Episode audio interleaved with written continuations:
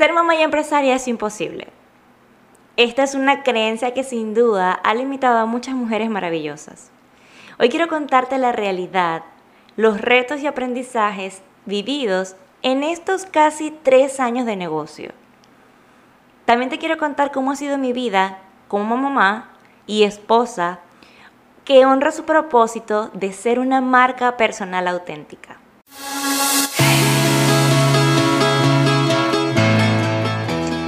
Al podcast Mamá y SEO, un espacio donde se unen la maternidad y el emprendimiento, que te servirá para llevar a cabo esa idea de negocio que tienes en mente, dedicarte a ser mamá presente y dueña de tu propio negocio. Yo soy Mariví, mamá y SEO de Avanti, si yo puedo y te acompañaré en este maravilloso recorrido de crecimiento para que avancemos juntas. Te doy oficialmente la bienvenida y con este capítulo doy inicio a la segunda temporada del podcast Mamá y SEO. No sabes la emoción de regresar a este espacio en íntimo, en donde realmente la honestidad es el ingrediente secreto. Esto realmente también es una diosidencia porque hoy estamos celebrando el Día Internacional de la Mujer y justo damos inicio a la nueva temporada contándote mi experiencia como dueña de negocio para empoderarte a honrar ese deseo de crecer profesionalmente desde tu esencia femenina. Hablemos entonces sobre cómo diseñar un modelo de negocio que se adapte a tu estilo de vida y vamos a iniciar conversando un poco sobre la creencia de que ser empresaria y ser mamá presente es imposible. Sin ánimos de romantizar la maternidad y los emprendimientos, hoy te estoy hablando desde la mirada de una mujer que está viviendo a todo color la experiencia. Quiero decirte que sí es posible. Y para darte las razones del por qué sí es posible, voy a narrarte la historia desde cuatro puntos clave que serán tu mapa de ruta para lograrlo. El punto uno es el propósito, es el motor de tu idea. Punto dos, el autoconocimiento. Punto tres, el poder de tener mentores. Y el punto cuatro, capacidad resiliente.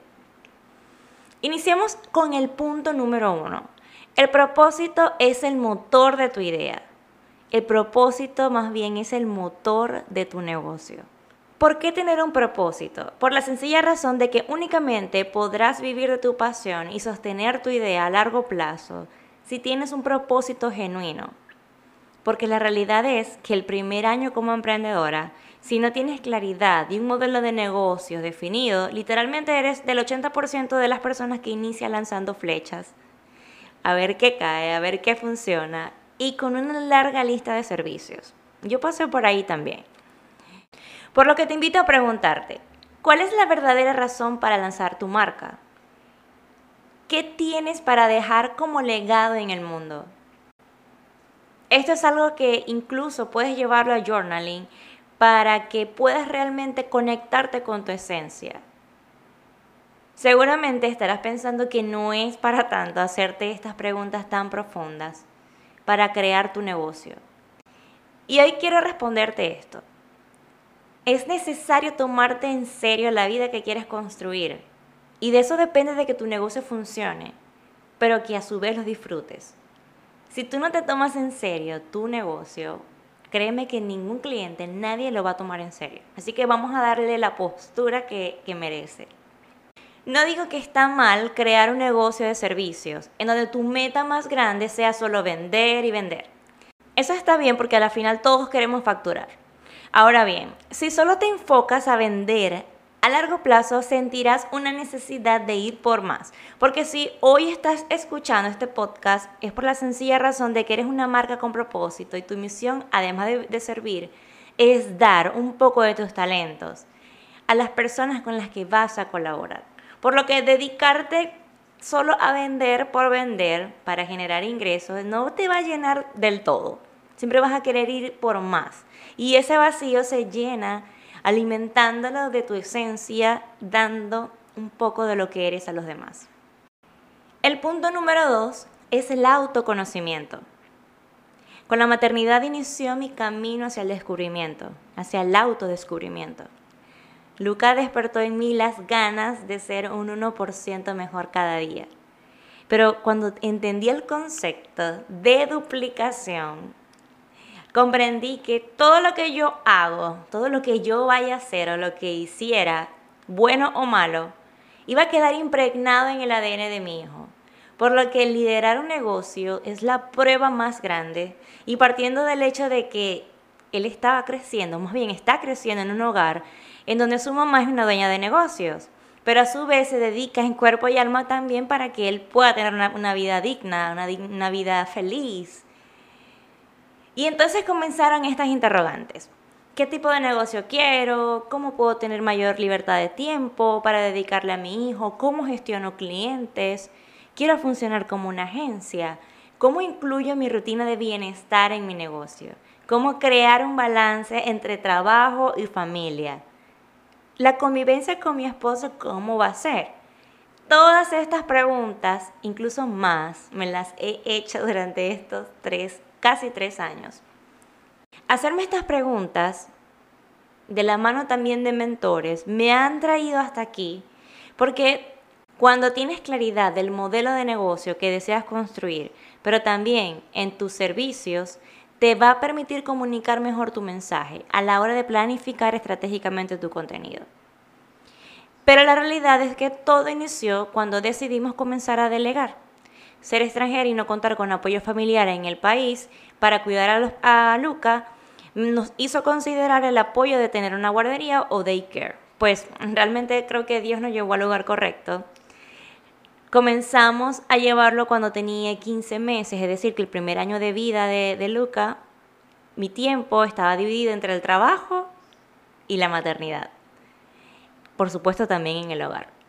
En este momento yo trabajaba en cualquier momento del día en cualquier oportunidad que yo veía, o sea, que un tiempo que tenía disponible mientras Luca tomaba su siesta, yo trabajaba. Aunque había días en donde me sentía abrumada, realmente mi esposo, aunque tiene un horario laboral, siempre se involucró en la crianza de Luca. Esto también facilitó mi primer año como emprendedora. Comenzar a delegar y encontrar ángeles terrenales sin duda nos ha llenado de paz. Entender y ponerme en primer lugar para diseñar un modelo de negocio que me diera libertad y felicidad, me llevó a reestructurar mi horario de atención, en donde ya a las 4 de la tarde yo estoy literalmente en modo mamá. Y es un espacio, por decirlo así, roca. Pero bueno, sin dejar a un lado la flexibilidad, porque hay días en donde se reduce el tiempo de trabajo o se incrementa, pero realmente esto último se sucede con menos frecuencia. Por lo que yo prioricé mi bienestar al iniciar mis mañanas con tiempos para mí. Yo inicio mis días pagándome primero. Yo entreno, me dedico a orar y meditar, desayuno con mi familia, saco tiempo de lectura, así que yo inicio mis días con mi energía a tope. Si en algún momento tú me has saludado en las mañanas, puedes certificar de que esto es así. A mí me preguntan, ¿cómo hace esta mujer para tener tanta energía? Y bueno, esta es la respuesta. La realidad es la rutina de bienestar que yo he creado a lo largo de, este tiempo. Ahora bien, el modelo de negocios también ha vivido su transformación. Yo pasé de tener una lista de servicios a dos servicios base y una academia que recientemente lancé y que dio inicio con un curso de creación de contenidos, con siete fundadoras, que incluso todavía no me lo puedo creer.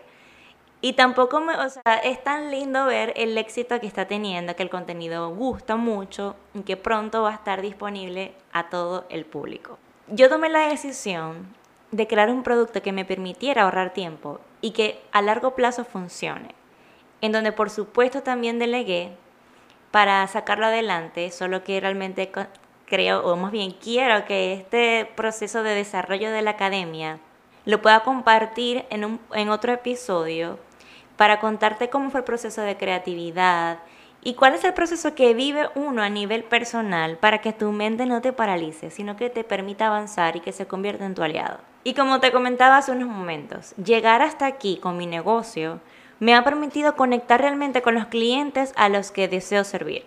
El definir y ofrecer servicios especializados o específicos te llevará a conectar con clientes calificados. Punto número 3 el poder de tener mentores. una dueña de negocio que tiene una marca con propósito, que desea prevalecer y crecer exponencialmente, necesita mentores. Y no solo hablo de coaches personalizados o especializados, mejor dicho. Hablo además de rodearte de personas que estén viviendo como tú el camino de crear negocios, que sean emprendedores natos y con los que tú puedas compartir también valores. Créeme que se llega más rápido y seguro cuando trabajas en equipo. Sumar relaciones colaborativas es ganador. Tener una tribu de contención es ganador. Tener personas vitamina es ganador. Por lo que invertir tiempo en construir relaciones que te edifiquen merece la pena y debe ser prioridad. ¿Cómo comenzar? Haciendo networking, participando de eventos digitales o presenciales, haciendo colaboraciones, pero teniendo siempre por delante la intención de donarte. Porque para que la relación sea exitosa, ambas partes deben sentir que se aportan genuinamente. Vivir y practicar la sororidad.